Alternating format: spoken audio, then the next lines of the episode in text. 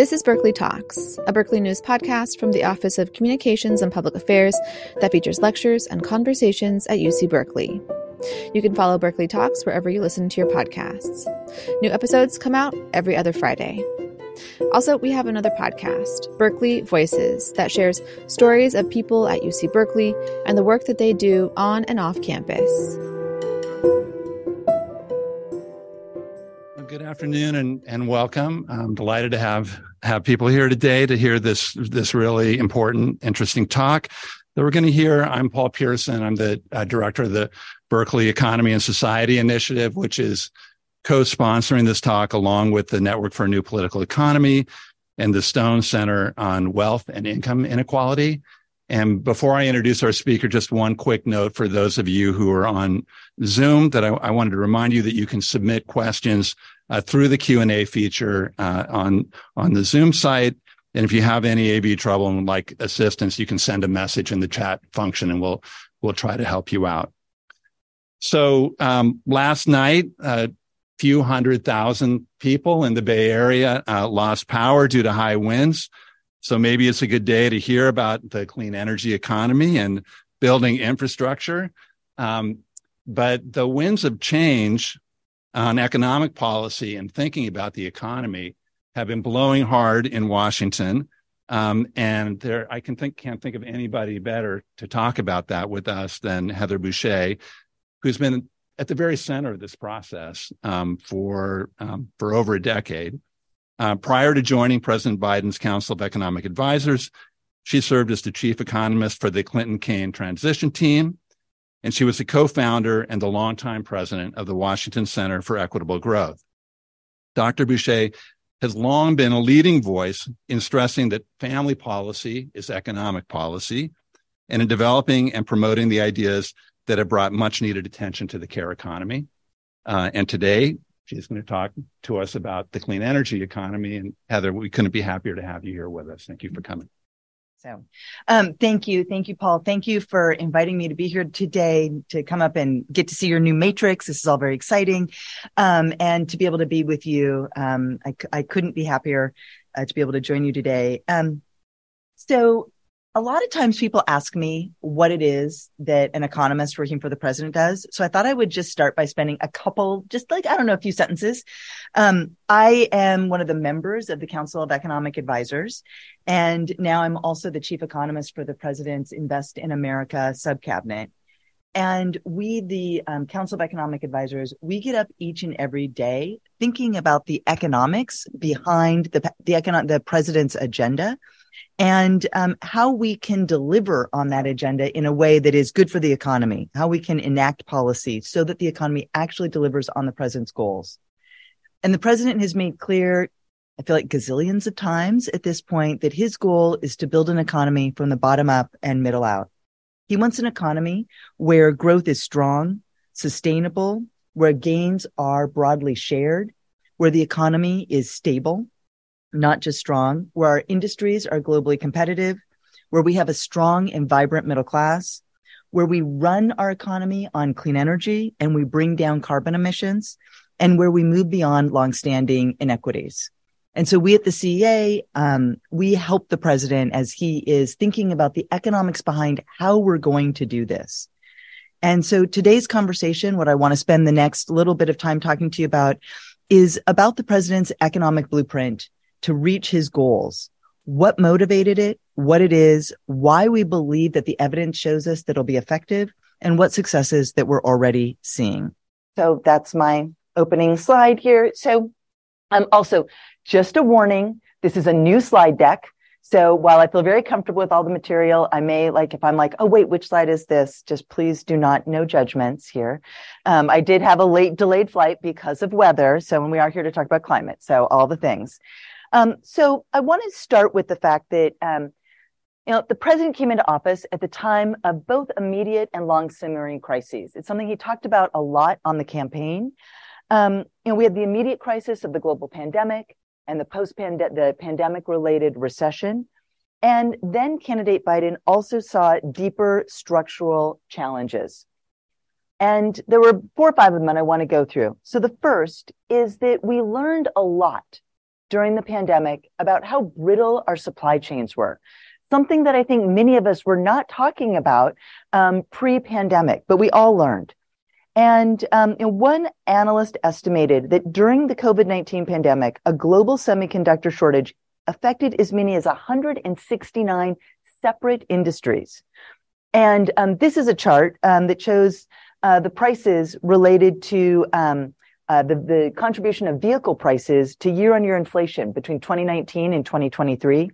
In 2021, all vehicles contribute about a third of annual core CPI inflation. And um, of course, semiconductors were a big part of that. There are other things going on in used cars, but in terms of new vehicles, just wanted to sort of connect the dots between the semiconductor crisis and prices uh, people faced. And the US share of modern semiconductor manufacturing capacity has dropped about 25 percentage points since 1990. So we saw that you know a factory closure somewhere around the world could affect what US consumers could buy, but more importantly, what prices we were paying.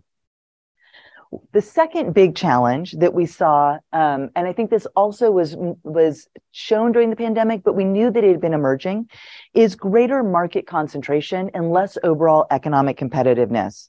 According to one estimate, since late 1990s, over 75% of U.S. industries have experienced an increase in concentration levels.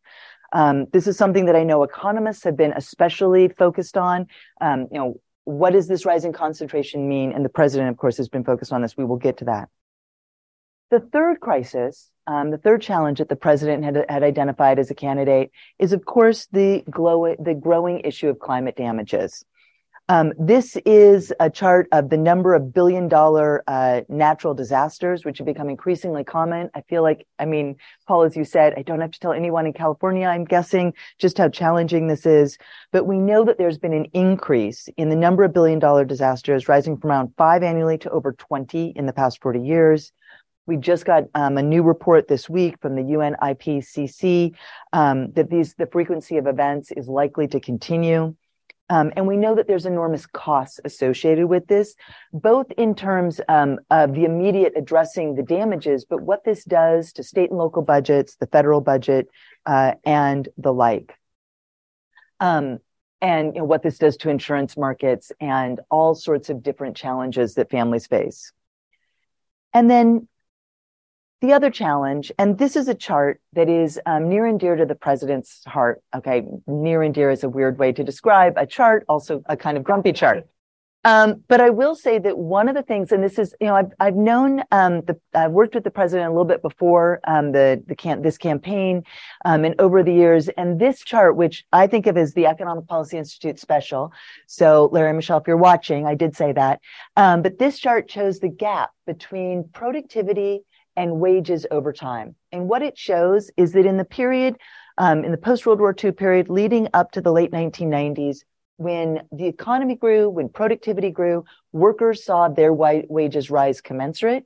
But then since then, productivity has been growing, and yet workers' wages haven't been rising in lockstep. And that means someone has been gaining that has been accruing the gains of economic growth, but that has not been going to workers. There are so many slides that I could show you on rising inequality. We could talk about rising wealth concentration. We could talk about rising inequality, looking at deciles. I know that Emmanuel Saez and Gabriel Zucman um, were here and all of that work and um, uh, looking at that. Um, we could talk about the, the decline in economic mobility, but I think this chart is one that particularly speaks to the economic agenda that I'm going to talk about, which is how do we reconnect the dots, reconnect what is happening in our economy to what it means for workers and families, a core goal of the Biden administration and what it means to grow from the bottom up and middle out. So the president came into office and he called for a new course of action. And the first step in this new course of action from day one was to contain the pandemic and get the economy back on track. So in January of 2021, um, uh, we created over the three months prior to the president's inauguration, jobs were being created to the tune of 60,000 per month, which if you follow the labor market is very small, especially given the big hole we were in in terms of the economy. Um, we were still suffering from the widespread pandemic. I did not bring charts on that today because I wanted to focus, you know, keep us moving. I think we all remember how bad that was.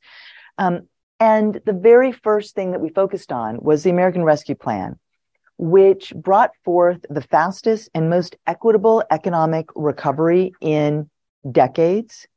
We deployed the policy tools that we had um, worked to make sure that states, communities, um, localities had the resources they needed to get schools reopened, to get the vaccines out there, to contain the pandemic, and make sure that businesses and communities and families could weather the crisis and get back on track. So we supported, um, we gave lots of money to childcare centers around the country, lots of money to families, lots of money to schools to, to get everything going again. So the outcome of that, and I will say this is one of the charts that I am, I'm really, I'm very proud to be able to have served in this administration. And this one get, brings me personally great joy that looking, um, we, we have seen the sharpest job market recovery relative to previous recoveries. And this is important because a pandemic recession is different, right? During the pandemic, when we all knew that the virus was, was, amongst us and we didn't have the tools to fight it, it was really important that we shut down the economy, send people home for a while. Um, so of course we cut off economic activity, but what we also needed to see is that activity coming back really quickly as soon as things were back up and running again. And this chart shows that that we have seen that in terms of jobs. So the dark blue line that goes in a sharp V down and then back up, that's the 2020 recovery um, in terms of payroll employment. We've um, created almost 12 million jobs since the president took office. In the last year, we've seen the lowest unemployment rate on record for Black men, Hispanic workers, and workers without a high school degree. We've seen the two strongest years of small business applications on record. Because of this, the United States leads the, the G7, which is the um, other advanced economies in the pandemic economic recovery. And so this is really an important set of accomplishments. Um, and we can talk in the QA, the Q and A, if you would like, about some of the challenges that we've also faced. Um, I don't want to ignore the fact that, of course, prices have been high over this period. We have seen inflation, um, and I'm happy to talk about that. But I do want to emphasize the strength of this economic recovery. I also want to emphasize that this recovery was particularly good for workers at the bottom of the wage distribution. This is a figure that builds on um, work that the uh, I believe it's the Atlanta Fed. Apologies if I'm getting it wrong. I can never quite remember which Fed it is. Um, but looking at wages by wage growth by quartile, and um, what is important here.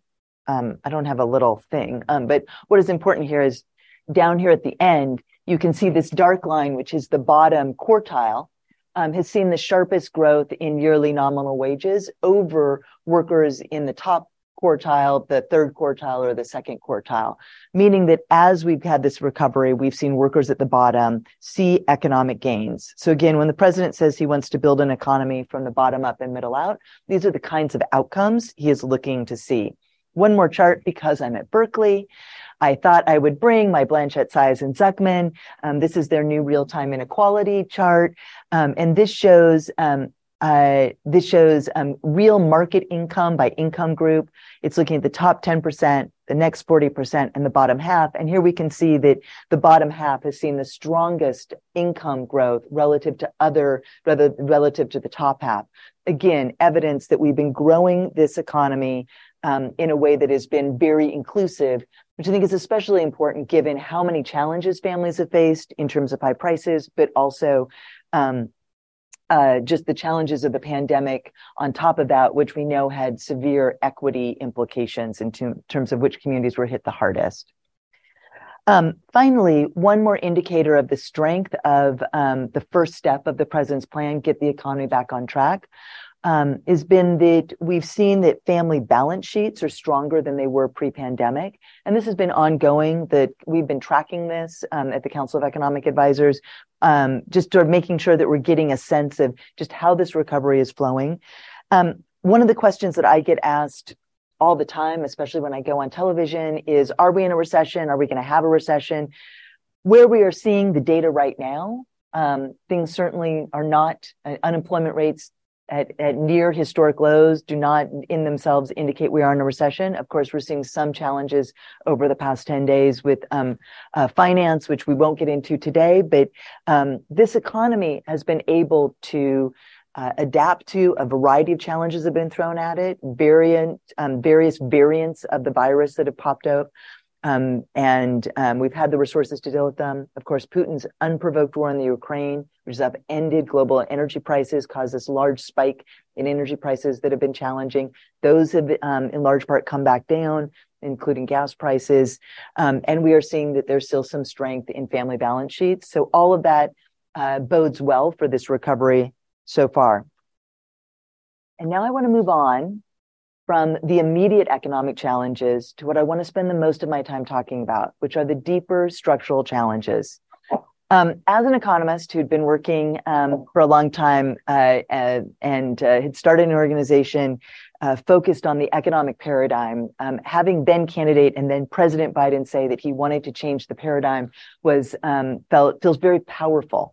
Um, I want to spend a little bit of time talking today about what that means, but what the president meant when he sent that is that he repeatedly has said that recovering from the, the pandemic recession wasn't good enough.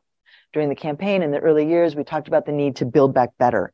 He knew that the challenges facing our economy, climate, um, climate change and its and its effects, rising economic concentration, fragile supply chains, inequality, especially inequality by place and by race um, and ethnicity. These were structural challenges, and so it wasn't enough to get back to where we were we needed to move, um, we needed to do better, which was um, core to the, the Build Back Better frame. And in August, we laid all of this out in an economic blueprint for what the president is trying to achieve with his economic agenda. Um, and in this, this blueprint laid out five core, core pillars. And all of this, by the way, can fit on one tweet. Um, so if you're looking for a tweet, you can do this. You have to kind of, you know, uh, uh, shorten the words a little bit, but um, the first is to empower workers to make sure that workers benefit from the economic recovery. The second is to focus on making it and building it in America. The president talks a lot about how our best days are not behind us and that we can build, build big things here in the United States. Giving families some breathing room. The president has made it very clear that his priority is to get prices down for families to deal with inflation and the high cost families are facing to make industry more competitive, less concentrated, more resilient. We need to deal with the challenges in our global supply chains. We need to deal with the challenges of rising economic concentration, what that means for workers, what that means for consumers, what that means for the little guy, for small businesses. Um, and we need to make sure that we are rewarding wealth and not, we are rewarding work and not wealth. I said that wrong. We are rewarding, I'm tired. So it's like a little slip there. Um, rewarding um, work, not wealth president has made very clear from day one and is also clear in the budget that he just released a couple of weeks ago that under his watch he will not raise taxes on anyone making less than 400,000. He has also put forth a budget this year on top of being able to reduce deficits already a budget this year that would reduce the deficit over the next decade by 3 trillion doing that by focusing on fixing the tax code to make sure those at the top pay their fair share um, so a very important value. And also, I believe a lot of Berkeley folks have done a lot of research showing how those kinds of tax policies can be good for the economy. Um, so I would refer you to the econ department. You can talk more about that with our friends Danny and all the rest there. Wonderful. Um, so, uh, so here's the goals. So how are we going to get there? So, um, to build this economy from the bottom up and middle out, we have to make strategic investments. So where step one was to contain the pandemic and get the economy back on track, step two was to identify and deliver on the strategic public investments that are essential to achieving the full potential of our nation's economy. And um, a lot of this was laid out during the campaign, and a lot of it has been refined over the course of the pandemic and built into a set of policies. So I'm going to sort of walk you through the arc of this, but a set of policies working hand in hand with Congress. So while we haven't gotten everything done that the president set out to do, I do want to sort of lay out to you what these, how we thought about these strategic investments and why we think that there's economic evidence that shows that this is a path that's going to deliver on that bottom up, middle out uh, strategy that the president is calling for um, and what the evidence we're already seeing. So the first thing um, is that the fundamental fundamental idea here is that what we make it in America and how we make it matters. What we make, um, and, and I want to emphasize that this is a long-standing American idea. Um, American policymakers have always cared about what we make here. Um, there are a lot of strategic reasons to think so. Um, but the what we make is what are the strategic industries? What are the places where if we don't produce this here or have a sense of how we're going to get it, we're going to be creating challenges for ourselves.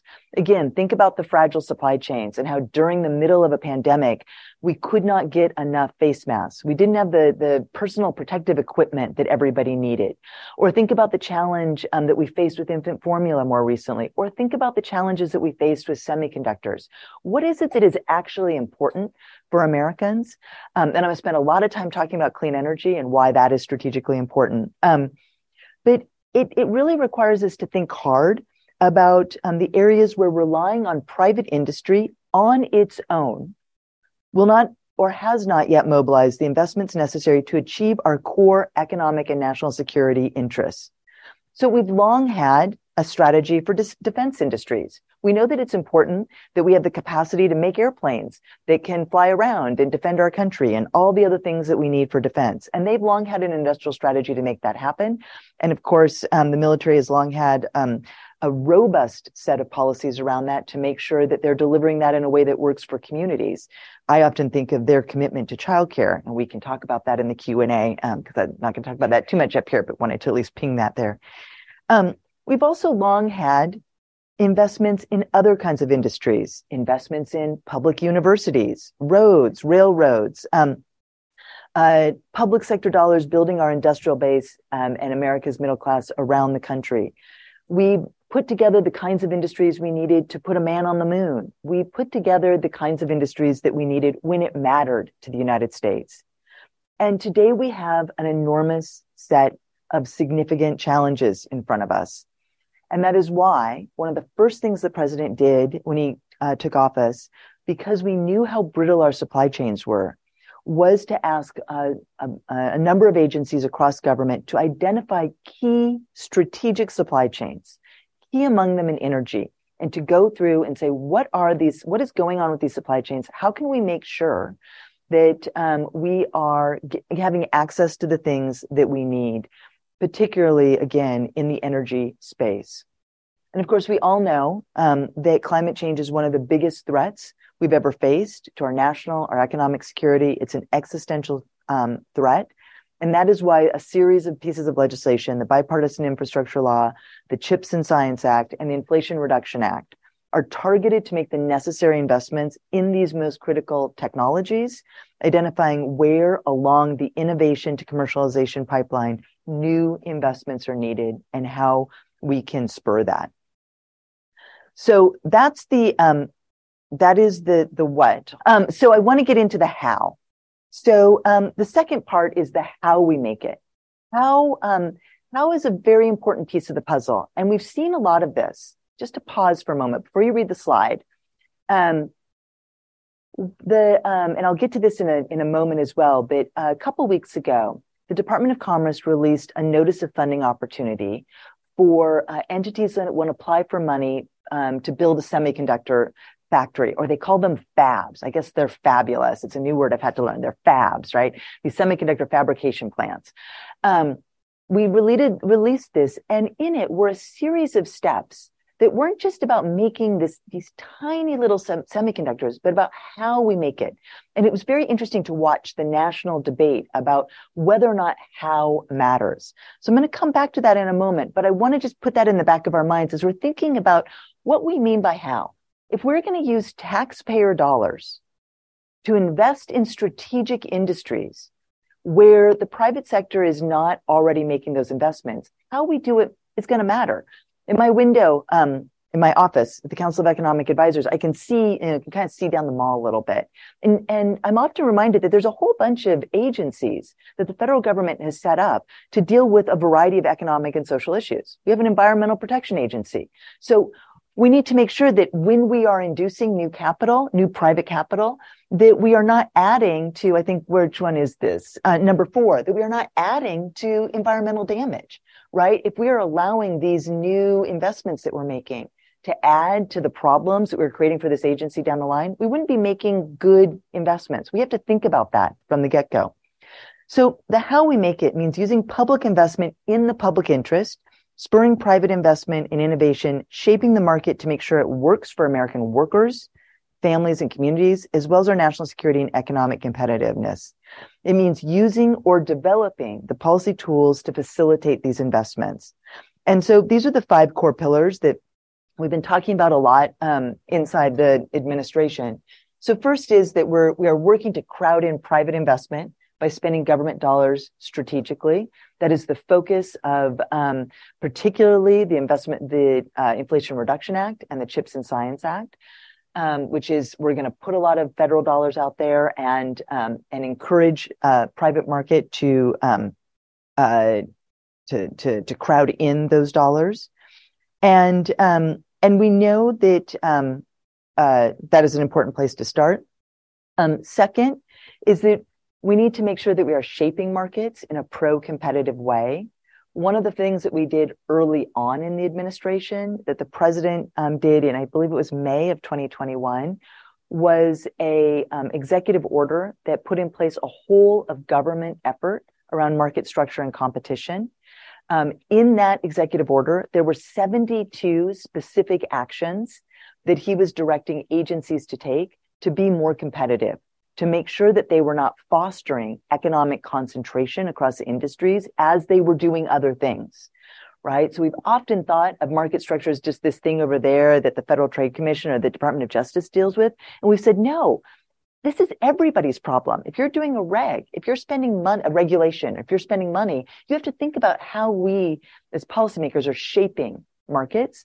So as we are making these investments in strategic industries, the how, how are we shaping markets is of utmost importance. Promote macroeconomic stability. So we want to make sure that we are not um, adding to um, uh, macroeconomic instability as we are doing this. Uh, I'll get to this in a moment, but one thing that we have been working on at the Council of Economic Advisors with the Office of Management and Budget is how do we integrate um, climate change and transition risk and opportunity into our macroeconomic forecasting. So, so a little bit separate, but as we're thinking about these investments that we're making, we have to think about um, what the macroeconomic macroeconomic implications may be. And then um, number five, number da, da, da, da, da, mitigate. I already mentioned that one. And then making sure that we are creating good jobs. Um, um, we need to make sure that we are um, always thinking about the kinds of jobs that we're creating. Again, I think about the Department of Labor, where you have a division of occupational health and safety. You have a wage and hour division who are enforcing the nation's labor laws and making sure that we are doing our part um, to you know have good outcomes for workers. And so as we are making these investments, are we taking all that into account and focusing on the good jobs that the president wants to see? So um, and I know that this is a, a, a challenging issue for some, but uh, the president has also been very clear that it's not just what we invest in and how we do, but where.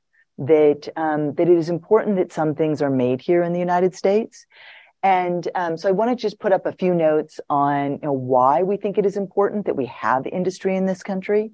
Um, you know, first is to think about the uh, nearly half century of economic inequality. What does it mean to foster good jobs?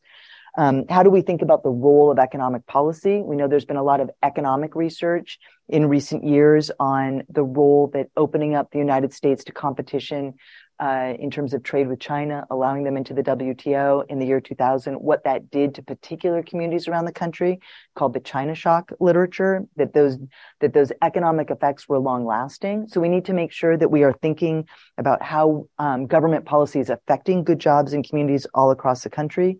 In the president's word, too many people have been left behind in the past, and too many people were treated like they were invisible. So how do we do that? Um, um, and and that making things in America and what we make matters. The second is about economic competitiveness. We know because there's a lot of research on this that shows that uh, there was a theory many decades ago that the United States could focus on just the intellectual pieces of the production process, just the engineering or the very highly sophisticated, and all of the manufacturing and production could be done somewhere else. But we also know from a lot of literature that on agglomeration and and the um, the effects of that that we need both the strength in manufacturing as well as the ability to invent and commercialize future generations of technology. We need to make sure that our supply chains aren't brittle, but are resilient, and that requires thinking about place um, and and where things are uh, produced around the world. Um, one statistic here that that comes to my mind a lot um, that came out of looking at all of the supply chain reports that the president um, had the agencies do. One one thing that um, uh, uh, that is true is that OPEC um, is an important oligopoly in the world. We know that when OPEC affects oil prices, that affects or you know changes prices or their supply, it affects everyone. OPEC only controls 40% of the world's oil supply. And yet that is one of the most, it's like the textbook case of an oligopoly. Yet when you look at the clean energy supply chain, China currently controls over 80% of core parts of that supply chain. That is a monopolization of a supply chain that is incredibly important to our future, to economic competitiveness. And so thinking about place-based strategies is really important, especially as we're thinking about what it means to, to be market shaping and to have a competitive economy. And then um, finally, um, we the the administration has been doing a lot of work with friends and allies around how to think about the pieces of the president's vision um, and um, and what kinds of partnerships. And I want to just elevate something that happened just last, I think it was last week, that is really important, which is the United States and the EU um, have uh, now forged a new partnership on critical minerals. Um, the president working with European Commissioner, European Commission President um, von der Leyen, uh, worked to immediately begin negotiations on a targeted critical minerals agreement so that relevant critical minerals extracted or processed in the European Union will count towards requirements for the electric vehicle credit, which I will get to in a minute. Um, and this is an important piece of the puzzle about creating that resiliency in supply chains, but thinking about place-based strategies. Um, there's other things I could focus on there, but I'm watchful of time and I want to move on to, uh, you know, focusing on the new toolkit that we are developing as we are um, thinking about this, this, this strategy. So if we are focusing on um, what we make in the United States is strategic, thinking about what is strategically important, how we do it. Um, so how are we actually executing on that?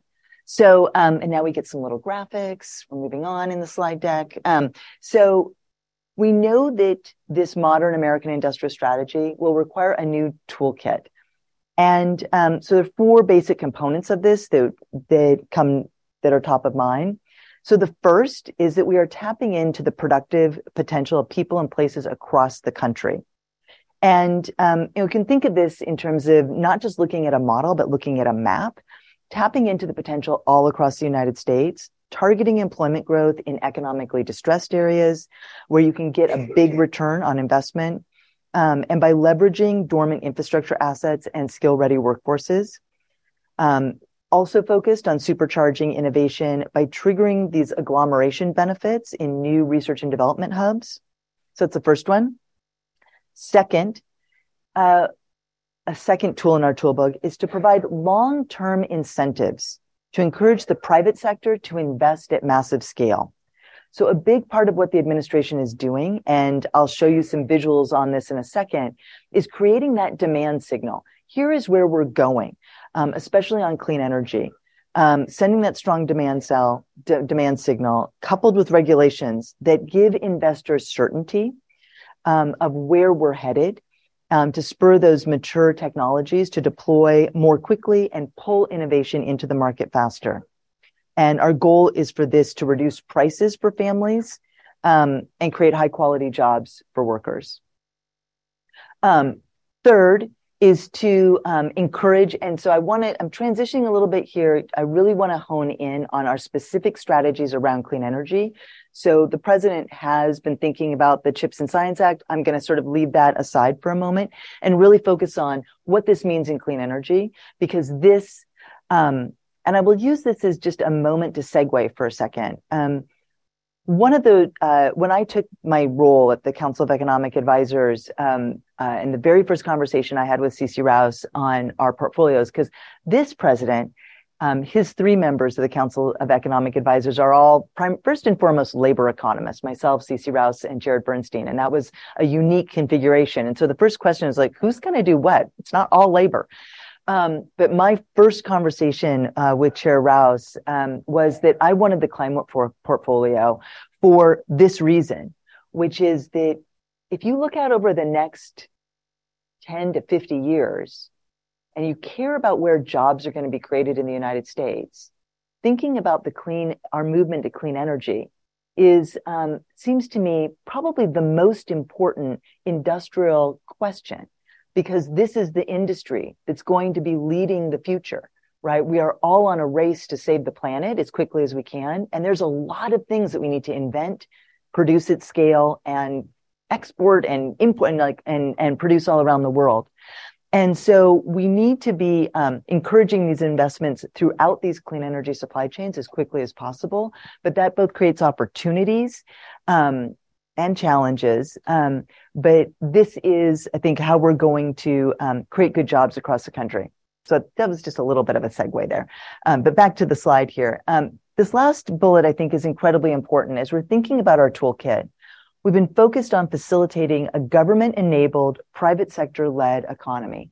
What can we do so that government is shaping the market in the direction that we want it to go? And yet it is still the pri- we are still getting all of that innovation, all of the wonderful things that the private sector brings to the table, um, and the and lower costs over time. So our toolkit has been um, put together uh, with all of this front of mind. So I wanted to spend just a couple of seconds on some of the economic arguments um, and evidence behind this. Um, you know, as I think about this agenda that we have been putting together in the Biden administration, I have often um, uh, thought about, and I, you know, I don't know, uh, don't actually, I don't have in my notes here exactly where he said it, but Dani Rodrik has called this kind of theory the case productivism, which is a reorientation toward an economic policy framework that's rooted in production, work, and localism instead of finance, consumerism, and globalism. And you can see that here. We're prioritizing what we make, how we make it, where we make it, um, uh, as as the core economic question that we need to be focused on. Janet Yellen has um, spoken and written about a new modern supply side economics. Um, she said, and I want to quote here, modern supply side economics con- um, prioritizes labor supply, human capital, public infrastructure, research and development, and investments in a sustainable environment. These focus areas are all aimed at increasing economic growth and addressing longer term structural problems, particularly inequality. Chair Rouse um, has called, and we just released a new economic report of the president. But in last year's, we focused a lot on calling for government to be a partner, not a rival to private action. So those are some of the big picture economic themes that we're focused on here. But in terms of focusing just on the clean energy piece, um, I wanted to put up my favorite quote from um, from an economist about how uh, how some of our ideas are connected to the cutting edge of where folks are thinking. This is a quote from Daron Acemoglu. He came in, um, we had him talk to some folks about, uh, uh, in, you know, as we were thinking about some of these issues. And um, he has written that, quote, the climate crisis demands that we consider more radical ideas than just think, and this is my brackets, uh, just thinking about um, pricing. If we can reach a consensus on the need for massive investments in the clean energy transition, perhaps we can agree to orient that spending around the creation of good jobs that might well violate the Tinbergen pr- principle that the best way to neutralize a market failure is with a policy instrument designed specifically for that purpose. But if it helps to prevent the deepening of social, economic, and political fault lines that have appeared in many Western advanced economies, it will have been well worth it. So for a long time, as we thought about what to do about climate, the first best answer that economists gave was um, to focus on pricing carbon tax. It's the obvious thing to do. It's a bad thing. Tax it. It's, you know, all right. That's the, that's the obvious thing to do. But what we have learned, uh, we've learned a number of things. One, not clear that there was a political path to actually do that. So I got personally, I was like, how long do we have to wait for people to realize that that's the best idea? And that seemed like too long. But second, and I think this is really important, and there's been a lot of political, especially political science research on this question Um, as it turns out, different industries have different needs. And it is not just that we need to get rid of emissions. That is important for the climate. That's super important. If you're a climate scientist, that is like 100% job one. That is what you're thinking about. Hi, I'm a labor economist. What I care about is how are we going to do this in a way that creates industries and jobs and doesn't just destroy our economy in a way that would be both politically unpalatable and also add to the structural challenges that I talked about at the beginning of this slide. Um, there, are lot, there are people that work at at manufacturing facilities that produce cars that run on gasoline. If we just start taxing all of that, but don't have a plan, then what happens to them? How do we, how do we adapt? And that is the challenge that we've brought on. So in the beginning, where I talked about what we make, strategic investments, our strategic investments in clean energy are grounded in the idea that we need to make sure that we are facilitating this building of a new clean energy economy and not just assuming that um, that that we can that the market will do everything on its own um, if we do not provide uh, uh, that support. So I wanted to put up Daron's quote here because I thought that that was um, I feel like people smarter than me were saying similar things, so that's always a good thing, right? Yeah, go to go to the experts. Um, so so okay, so as we've thought through um, I think the other thing I just wanted to note on the economics of this. Um, so one of the challenges, if you're an economist or an economist akin audience member, um, one of the challenges with doing the kinds of industrial strategy that we are involved in is whether or not you feel that we are just picking in winners and losers. Oh my goodness, this is so inefficient. Even if you think that a carbon tax was maybe not politically palatable, or maybe even if you thought that there were other policies. So I wanted to just spend a couple of moments on noting that so much of what we have focused on are building the kind of productive enhan- productivity enhancing infrastructure that we need to be um, uh, building, as well as solving specific market failures. But as we've thought about these market failures, we've thought about them uh, broadly. And I think that's an important piece of the puzzle. Um, uh, in 2021, early on in the administration, the Council of Economic Advisors, we we put we put out a paper called "Innovation, Investment, and Inclusion: Accelerating the Clean Energy Transition and Creating Good Jobs." And there we laid out the series of market failures that we saw in this energy, tra- um, uh, this, this energy transition. And of course, there is the negative externality of emissions, but there are also a number of uh, classic market failures. Um, one um, that that we've spent a lot of time on in the administration is um, thinking about coordination problems. So think of the challenge with electric vehicles, right?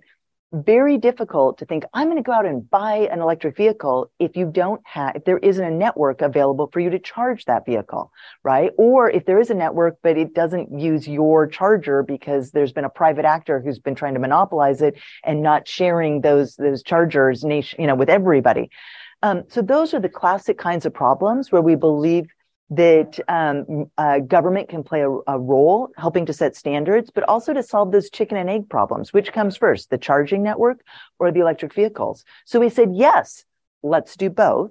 Um, so in our policies, we have both spent $7.5 billion on a charging, on a, a nationwide charging network, as well as supported the development of electric vehicles. But I think I want to just elevate that Many of the ways that we've targeted the specifics of our industrial strategy are grounded in strong economic principles, trying to solve these classic problems of externalities, coordination failures, um, various sets of um, uh, uh, market structure questions. So now I'm going to just take a few more minutes to go through some specifics. Hold on here. Um, and then I want to get to questions of what we're actually doing. So this is the theory of the case. And now I want to get to the legislation, which is the core pieces of the toolkit that we put in place. So um, by now, I'm sure everyone is familiar with the bipartisan infrastructure law, also known as the IIJA, which I don't know what it stands for, but we call it the bipartisan infrastructure law because very proudly it was bipartisan. Um, uh, hundreds of billions of dollars for all sorts of things across the United States. I will note that um, uh, the 7.5 billion, there's a really set of interesting papers by Jim Stock and um, colleagues on how this money that we're spending on the network may be some of the most efficient dollars that we're spending, moving the um, electric vehicle transition, which was good to hear because a small amount of money, but also could be very impactful. But money on um, the power grid and the like. And then the Inflation Reduction Act, which passed in the summer in August, loans and grants to industry, clean energy production investment tax credits, consumer tax credits, all of which focused on spurring this new um, this new vital industry that we need um, to uh, build a clean energy economy. Now, there's a lot of details in all of this, and I'm going to put up a very difficult slide for you to read. Oh no, I'm not. Wait, hold on. Wait, I thought. Wait a minute. My notes. Okay, we're going to just skip this one. There we go. We're just going to go great to the difficult slide to read. So I wanted to put this one up, even though it's difficult to read. And I, I don't like slides like this because I can't see very well sometimes. But the reason I wanted to put that up there is that we are doing all of these things to spur a new clean energy economy. And as we are doing so, we are making sure that this is good for communities using every tool in our toolbox. So all of these little numbers and little details here are different elements of different pieces of, le- of the legislation that focus on things like prevailing wages and apprenticeship um, requirements. So um, there's a set of um, the, the credits to businesses that say if you want this credit, it will be increased by five times for projects that meet prevailing wage and apprenticeship requirements. Um, uh, there are also, um, you know, various ones where there's a 30% credit for projects meeting these requirements. These are additions usually on top of um, things where we are making sure that we are adding um, domestic content requirements, um, focusing on energy communities and low and moderate income communities so that you get more of a tax credit if you put your investment in places that need it most. So trying to leverage these private, these public dollars in a way that can induce private capital to the places where it will be more, most effective. Um, the one at the, the two at the bottom around direct pay is um, making sure that uh, that um, entities that do not generally benefit from income tax credits, like state, local, and tribal governments, nonprofits, or churches, can also benefit from some of these, which um, is a small thing but could be huge to those organizations and being able to, to benefit from them. I mentioned earlier the um, the CHIPS notice of um, funding opportunity and how they were doing this as well. Um, they said that applicants for major projects have to include a detailed plan for providing affordable, high quality childcare to both the construction and fab workers. Um, and they have to pay uh, prevailing wages while encouraging them to create high quality jobs. So we are, we've decided on these strategic industries and we're investing in them in a way that will hopefully address doing our best using all the tools in our toolkit to um, uh, to address these longer term structural issues. So I'm going to skip this next slide and I'm going to go straight to some success. Um, okay. So building the economy from the model up, some successes. So uh, we are already spurring uh, private investment in construction and manufacturing. Um, so this these charts go from 2010 through 2022. You can see an uptick in real manufacturing construction being put in place that is equivalent to the the run up in the recovery from the the Great Recession um, in the the early teens. And this is real electronics manufacturing put in place. So millions of U.S. dollars a, a spike there. Um, some of this, um, you know, our goal is to crowd in private investment. So this is publicly enabled but private sector driven. And you can see this in some of these numbers. Um, uh, here is a map. Um, this is one that the president likes to tweet out a lot. Manufacturing's on the rise. Um, for a while, we were all saying everything's on the rise. Um, so we're already seeing um, companies responding to the president's investments. We were able to start tracking this within weeks of the, the Inflation Reduction Act being signed. So we signed this law. The president signs this law putting all of these subsidies in place. And very quickly, the private sector started to act. And I think in clean energy, this is so important.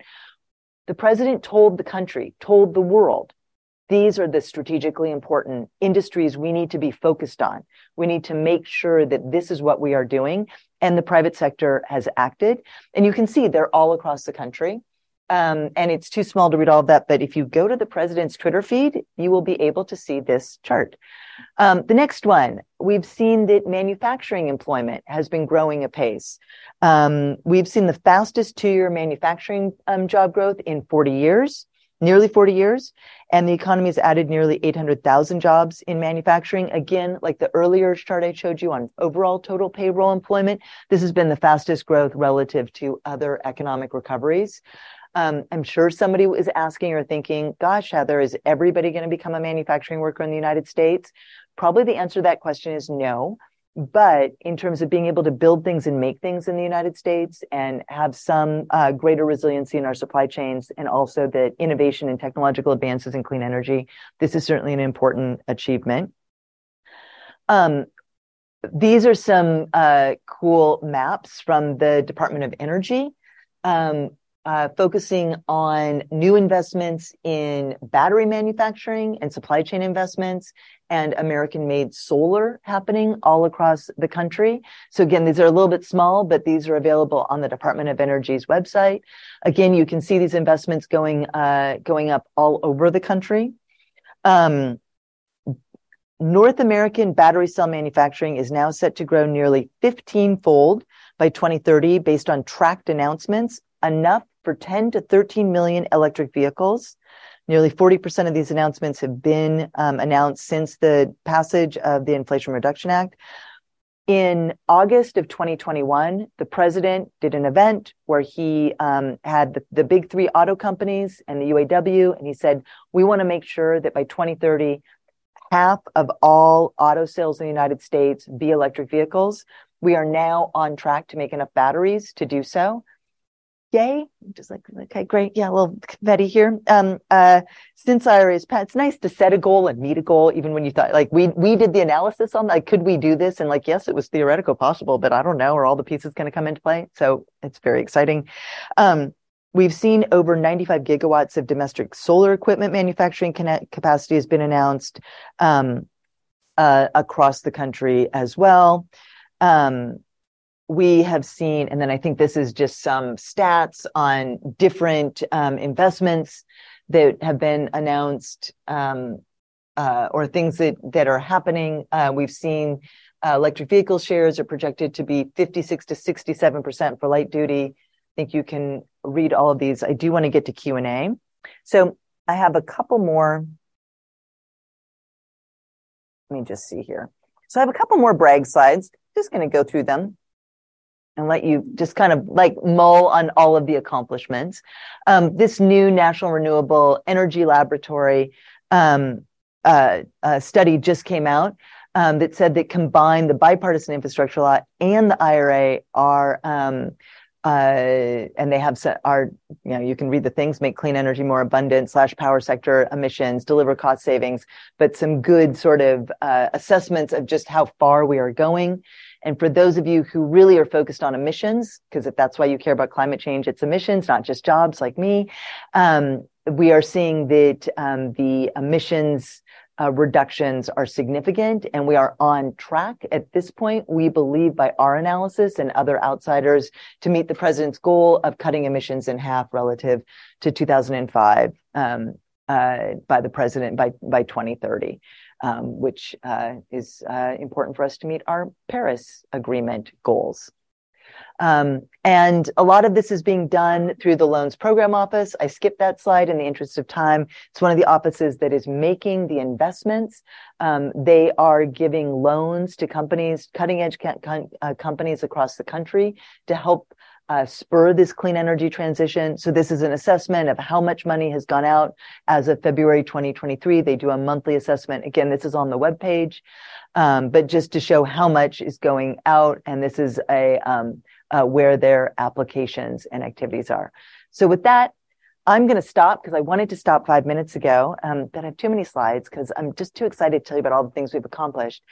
Just to to just end. Um, I think what is important here is that the president came into office understanding that there were a series of economic challenges, an immediate crisis, long-term structural issues. He said we needed to build back better. We needed to build an economy from the bottom up and middle out. The core way that he, in his view, we needed to do that was to change our thinking from just assuming that if we just sort of let our hands go and let markets do whatever they wanted, everything would be okay, and focus on um, the strategic places where government could really make a difference and making sure that we do that in a way that benefits people and communities all across the country. That is the core economics behind this. And economics, because I'm here at the Matrix, that has been informed by lots of social science researchers, not just economists.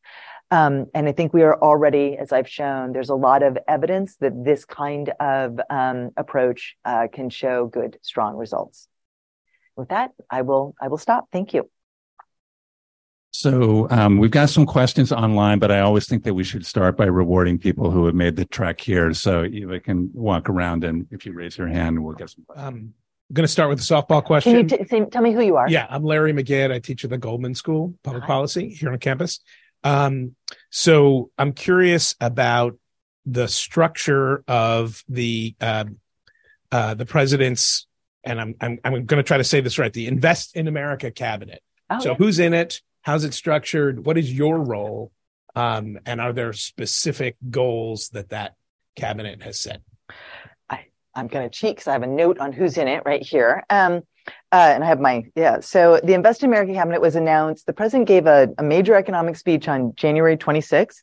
And in it, he said that he was forming this new cabinet. It was about the same time that uh, uh, Ron Klain uh, uh got his well-deserved uh, time away from the White House, and Jeff Zients took on as chief of staff. And we moved. There was a lot of discussion about really moving fully into implementation, although of course we were doing that before. Um, the subcabinet includes the Department of Commerce, Department of Labor, Department of Transportation, the Treasury, uh, the Department of Energy, and Health and Human Services.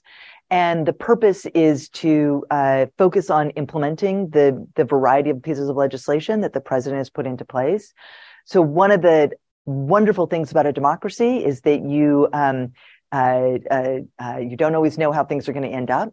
So the president was able to get the bipartisan infrastructure laws um, passed earlier than the other pieces of his agenda. So of course, when that happened, he brought in Mitch Landrieu to help to head up the implementation of the bipartisan infrastructure law.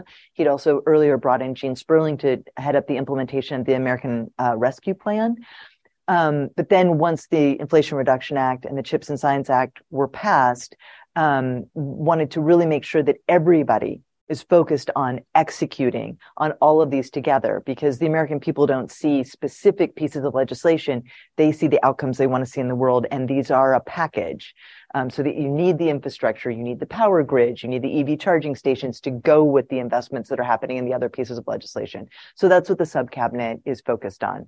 I'm the chief economist never know what a chief economist does. I think my job is to uh, help uh, help people um, help the community understand what our economic, um, what the economics of this are, and um, how we can do this in a way that will have the uh, desired economic outcomes. Thanks. That was a that was a great little. I'm Jonas Meckling. I teach climate and clean energy politics. Um, thanks so much for a fascinating overview. Um, I have questions about the government's ability to make and manage these investments. The first one is around bureaucratic capacity. It takes a lot of uh, government officials to make these investments. We've seen changes to the um, Department of Energy, for instance, the Office of Infrastructure. How concerned are you about this becoming a bottleneck for implementing these investments? And uh, if so, what kind of changes would you like to see? The second one is around coordination. You mentioned the coordination market failures. Um, what mechanisms does the federal government have to coordinate across agencies, but also with state governments in making these investments for a clean energy future? Okay. Um, uh, coordinating across state governments. So, in terms of the bureaucratic, I mean, so I think that that is a great question. Um, there is, I will say a couple of things. I mean, one, there is an enormous research resource of of incredibly talented uh, civil civil servants and political appointees across government that are dedicated getting up each and every day figuring out how to do this. Um, the Department of Energy has hired or is hiring. I, I don't want to give a number because um, I'm not sure exactly how many, but lots of people to help execute on this. Um, so this is something certainly that they are focused on each and every day.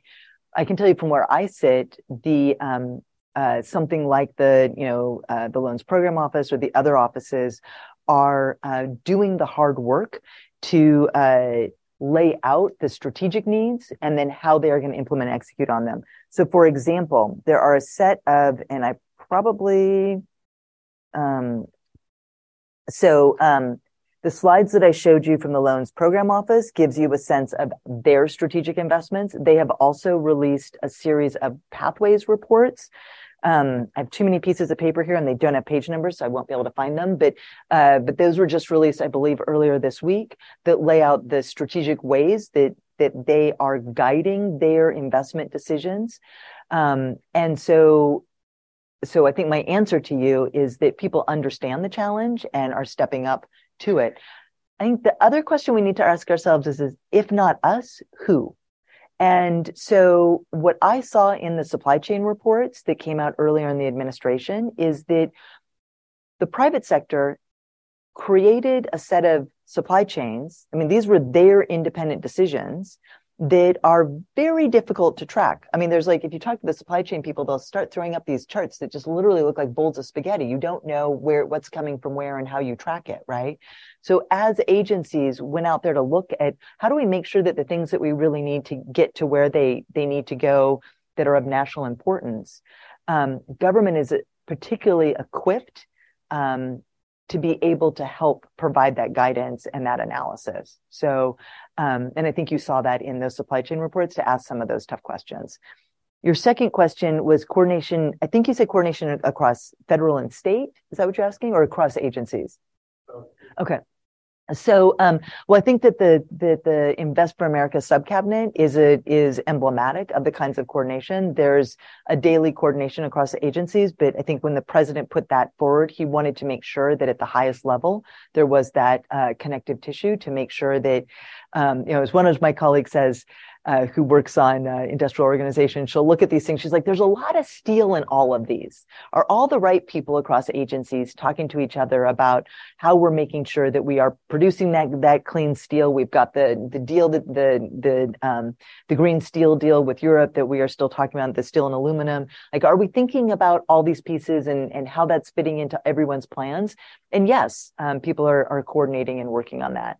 Um, I will say in some ways, the pandemic challenging as it was, my experience in government is that because Zoom is so is so easy, I am on the, I'm on a video call with someone from an agency multiple times a day, and I'm at the CEA. I'm not even at the NEC, or I'm not I'm not on one of the policy councils. I mean, so there's a lot of connective work happening across those teams. Thanks. Uh, thanks for sharing all this um, and all of the uh, great work. Um, I wanted to ask about um, uh, another part of uh, innovation policy. Um, um, so we're talking about industrial policy and all the new work being done, but there, you know, people like Fred Block have been writing about how the U.S. has had a hidden developmental state and an industrial policy over many decades of, um, you know, a lot of the innovation coming through like the military, um, DARPA, et cetera. And then uh, the model typically is that those um, those inventions are provided open source, free. Uh, the government doesn't retain any intellectual property rights, and then they get taken up by people in Silicon Valley and elsewhere, and then um, often wind up privatizing a lot of profits. And I was uh, wondering if if there's um, there are parts of this that um, uh, address uh, some of that issue. And maybe um, I, I, know that like one of the people who's advocating for this now is Mariana Mazzucato, for instance, the idea that the government should retain some kind of a residual uh, right to pr- participate in some of the upside. And so I just wanted to see if there's any uh, anything to say about that. Thanks. That is a great question. Um, I do not want to misspeak, so I may have to let me let me pause on that question because I don't have the notes that I am looking for. Um, I mean, I think that that is that is a great question. One thing I wanted to note is that I, and I think this is where the administration is really uh, pushing into new areas. Um, I think that so there's a lot of econ- so economists will be the first one to tell you that things that government should invest in are research and like the early stage research, right? The science bit of it. I think that one of the challenges that we have both identified and are trying to fix right now is that that's super important. Yes, you, we should do that. And especially in clean energy, given the urgency, but also in some other sectors. And in semiconductors is certainly one of them um, there is a role for government um, not just on the I, the the pure research side, but on the getting to commercialization side. And so that brings up new issues, which you're getting at, right? If it's if it's science, if it's research that anyone can benefit, okay. But once you're getting into how is it that you're going to help a particular firm move faster to create clean energy vehicles, or how are you going to help a particular firm make the kind of green hydrogen that we want? How do you think about some of those? Um, so I think these are these are questions. These you're um, they're great questions to ask. I would want to consult. Uh, I don't have my notes that I would want to give to give some one of the specific answers, but I'm I'm happy to follow up with you on that. And then there's a question. There's a question here. Uh, Steve Vogel, uh, political science and political economy.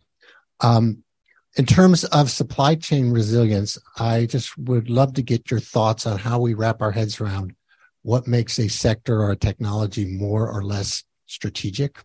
Mm-hmm. Um, as you suggested, the definition of strategic used to be strategic in a military sense. And obviously, you're thinking about something much more expansive. So, if we're replacing that definition, then kind of what do we replace it with? Are there principles or modes of analysis that can help us think through, you know, like what needs to be made here versus what doesn't? Yeah, that is that is the question, Stephen. I mean, that is that is literally the question. I, uh, and I I per, I I've spent a lot of time mulling on that and knowing that that is like where does it end, right? Where does it end? What do we what do we think is important? I, I think, especially myself, I saw that over the pandemic when it started to feel like everything was on government, right? It was, you know, we were going to save Christmas the first year, right? Because we're making sure that things got to market and that there was a little bit like, where, where, where, where's the responsibility? But I think that gets to the thing that is so important, which is that in a crisis, people turn to government, right? So part of my answer back to you is that's actually the question we need to be thinking about right now. We started off with Paul talking about last night's weather. Extreme weather is happening all across the country, all across the world. We know that we are living in a time that is more uncertain, more volatile, potentially more chaotic than humans have faced before because of the of the nature of climate change and the damages. Um, and we know that things like the pandemic or at least I'm I'm not not a not a real scientist economist here, but I understand from people that study viruses is that these things may become more common as we have um, you know as we have climate change. So I think a question that we need to ask now that might be different than in 1952 or 1972 or 1982 is how do we as societies make this transition to build clean energy economies and make that as smooth as easy as possible. And that feels, that feels to me like, and then that is certainly where this administration has come down. But I think that there's a good, uh, there's a deeper set of answers. One that all of you that, you know, are, you know, are here at Berkeley. I, I mean, let's, th- this is the conversation we need to have.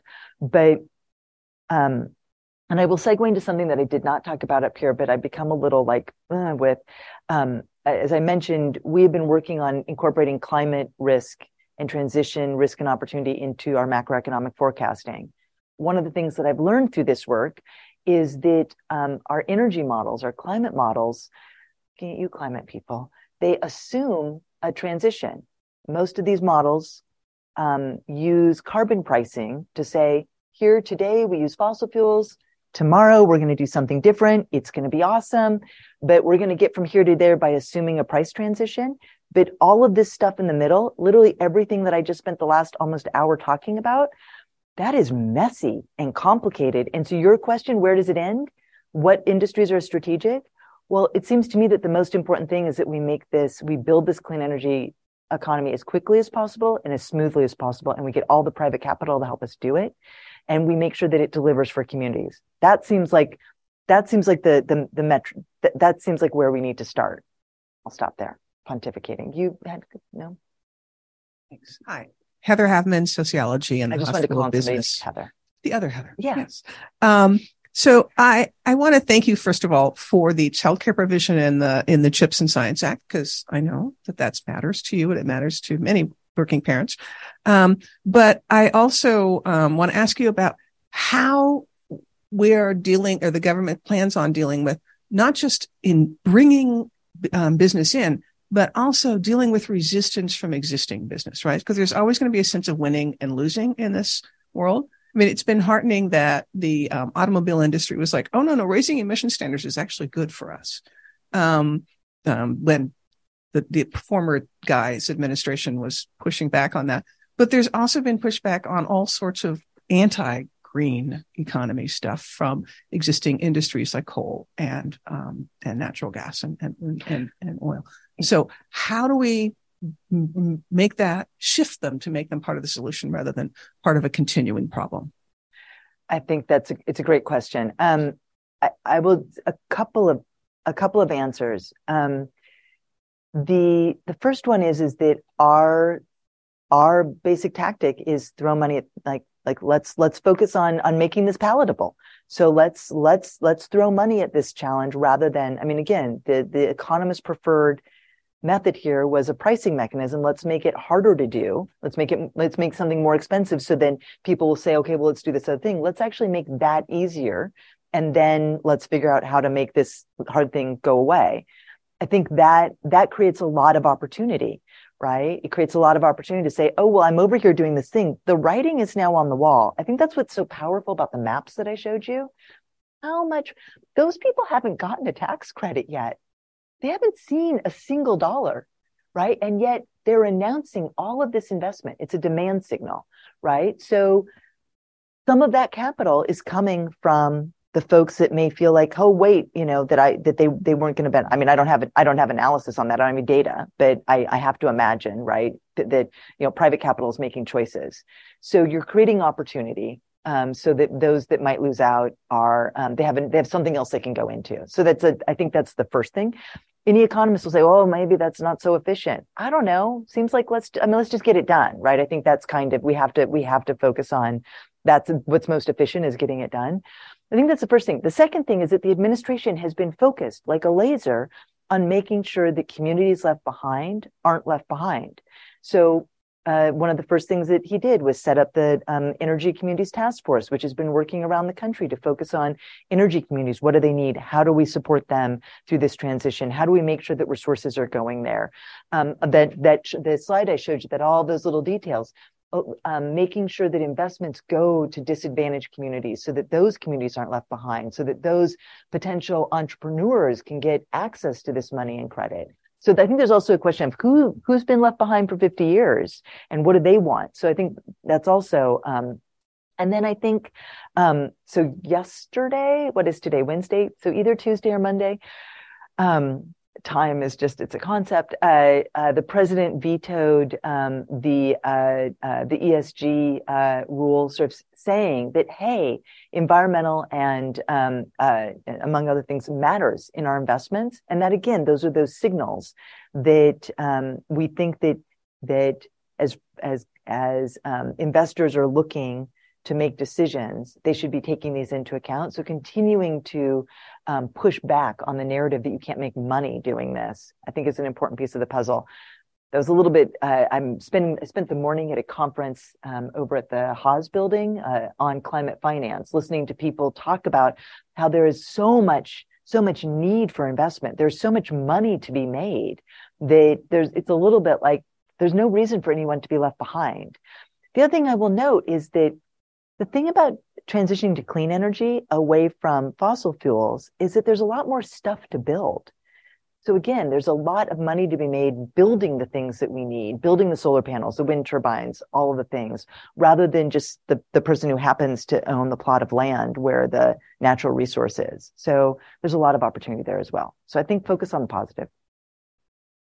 That's all I got. Uh, thank you. Um, I'm Dennis Best. I'm a doctoral student uh, here at Berkeley uh, in the Energy and Resources Group, and also a graduate affiliate in the Latin American uh, Center for Latin American Studies. Um, I have a question regarding coordination broadly and the mechanisms for coordination, going back to the maps that you showed, and then also the questions about local content. Um, as we know, uh, coming from the perspective of California, our industries are heavily dependent on labor migration and heavily dependent on the interdependencies historically uh, in North America and particularly at the US Mexican border. Um, I would like to understand a little bit more about um, the questions about. Uh, I, I, attended in 2018 a uh, EPRI and IEA discussion about capacity market trading on the energy side. And then we think about the industrialization that requires that en- energy capacity. So I would like to ask you about the mechanisms for coordination to deal with some of those questions about local content and as they relate to questions about migration flows across the maps that you showed. So, um, so I understood the words. I didn't quite understand the question. Apologies. So, so the, the coordination question, uh, you'd said we have a, a bunch of uh, uh, bureaucratic forces working within questions uh, of of coordination as one as one of the things. So. Uh, as we talk about the 10% local content uh, clauses that you showed and other questions about local content, I'm uh, interested to understand what is the scope of thinking about that in a North American context, and then what is the what are the mechanisms that are established or that would be developed to deal with those questions questions about local content. So those are in process. Um, so the Treasury is working on the um, uh, the tax. So uh, a lot of those are through the tax code. So the Treasury Department is working through the rules on how to define all of that and work through those challenges. What the president has made clear is that, um, uh, and what uh, the Senate has made clear in the law that they passed, is that domestic content matters. Of course, we have trade deals with countries, and some of these definitions are um, are, are being worked out as we speak. But making sure that the United States has the capacity to produce here is a core part of the president's agenda. I don't know that that got it your full question, but I'm happy to talk to you. So, uh, so we're almost out of time. Um, we got a bunch of online oh, questions, questions, um, but we're not we're not going to get to most of them. I'm I'm afraid. But uh, there's one here that I thought might be a good place to end, pulling you a little bit out out from um, the specifics of your talk, but I think really appropriate for this audience. Um, could you comment on how you've seen economist ideas about what is economically possible in the U.S. evolve and filter through the bureaucracy? And how these have shifted between the Obama and the current administration? Well, that's a big question. Um, so, you know, economists are uh, uh, we're we're uh, an interesting bunch. I think that um, I think that so. I'll say a couple of things. One, uh, right before uh, I joined the um, the campaign, the Biden campaign, I had published a book uh, called Unbound, where I wrote about what I called a paradigm shift in economics, uh, focusing on how to think about inequality. Um, but through that work that we did at the center that I ran and um, the research that I did for the book, seeing that a lot of um, there was a lot of work in economics questioning some of the simple assumptions around the equity efficiency trade off, and new data, new methods were allowing us to ask new and different questions. And I think you see that in the policy world. I think you see that in the transition between uh, what happened during the Obama administration and what happened here. I also think you see a difference in, pol- in, in the in the political landscape in which we're working. You know, in the Obama administration, they uh, there was that whole discussion around how big the recovery should be. It was capped below a trillion. They did all this.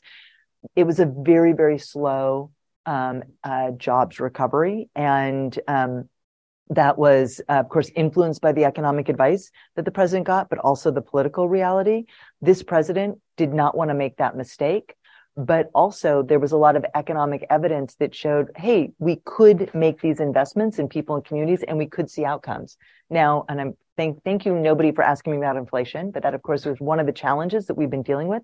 But it's not just been us, it's been global. You cannot pin all of that on the money that we spent through the American Recovery uh, the American Rescue Plan. Um, uh, given just you know given the fact that it wasn't just us that has experienced that even though it, it is certainly a piece of the puzzle um, so i think that the that the political economy in which econ- economics is uh, functioning is both different politically but also within the profession um, and and the willingness to take on the real world challenges i think is what the hallmark of the colleagues that i see in the administration that we have a number of things that we need to move on. We need to move on them on them quickly and we need to make sure that we are doing the best that we can given the tools we have not just what the best might be in a in a textbook chart i don't want to say that other people made decisions that way but that is certainly not the way we're making decisions Great. Okay. But, uh, before we finish, I want to just make sure that I thank the amazing Matrix staff, Eva and Chuck in particular, uh, for putting this event together. Um, thank you all for coming uh, rather than darting off for spring break. And most of all, Heather, thank you so much for sharing your time with us and sharing your ideas and your work. Thank you.